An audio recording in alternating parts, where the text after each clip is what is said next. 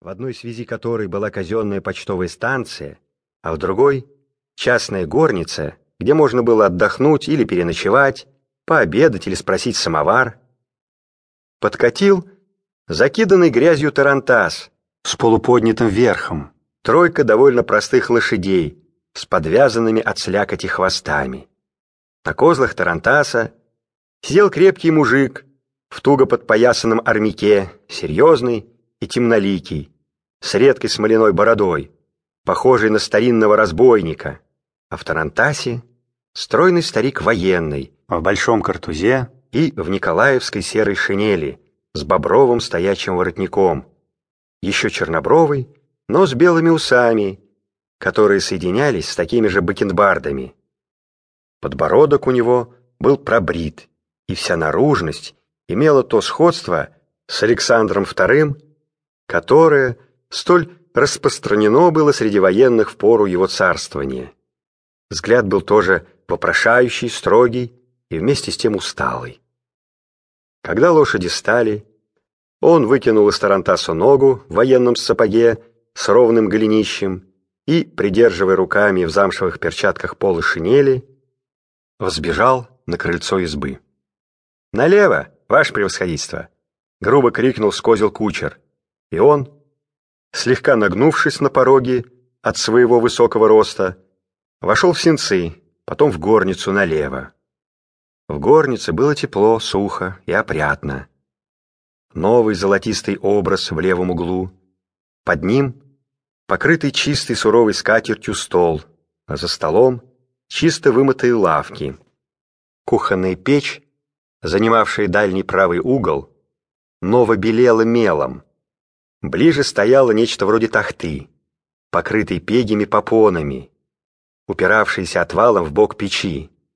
Из-за печной заслонки сладко пахло щами, разварившейся капустой, говядиной и лавровым листом.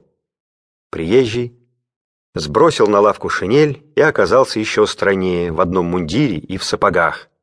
Потом снял перчатки и картуз и с усталым видом провел бледной худой рукой по голове. Седые волосы его с начесами на висках к углам глаз слегка курчавились.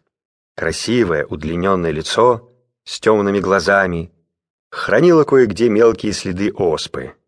В горнице никого не было и он неприязненно крикнул, приотворив дверь в сенцы. «Эй, кто там?»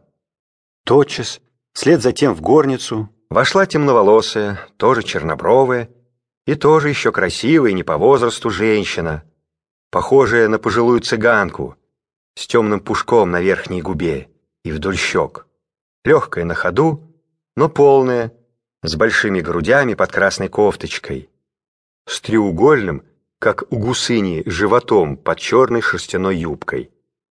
«Добро пожаловать, ваше превосходительство», — сказала она. «Покушать извольте или самовар прикажете». Приезжий мельком глянул на ее округлые плечи и на легкие ноги в красных поношенных татарских туфлях и отрывисто, невнимательно ответил. «Самовар. Хозяйка тут или служишь?» Хозяйка, ваше превосходительство. Сама, значит, держишь. Так точно, сама. Что ж так? Вдова, что ли, что сама ведешь дело? Не вдова, ваше превосходительство. А надо же чем-нибудь жить. И хозяйствовать я люблю. Так, так, это хорошо. И как чисто, приятно у тебя. Женщина все время пытливо смотрела на него слегка щурясь. «Я чистоту люблю», — ответила она. «Ведь при господах выросла». «Как не уметь прилично себя держать, Николай Алексеевич?» Он быстро выпрямился, раскрыл глаза и покраснел. «Надежда, ты?» — сказал он торопливо. «Я, Николай Алексеевич», — ответила она. «Боже мой, боже мой!» — сказал он, садясь на лавку и в упор глядя на нее. «Кто бы мог подумать? Сколько лет? Мы не видались. Лет тридцать пять?» «Тридцать, Николай Алексеевич. Мне сейчас сорок восемь, а вам Под шестьдесят, думаю.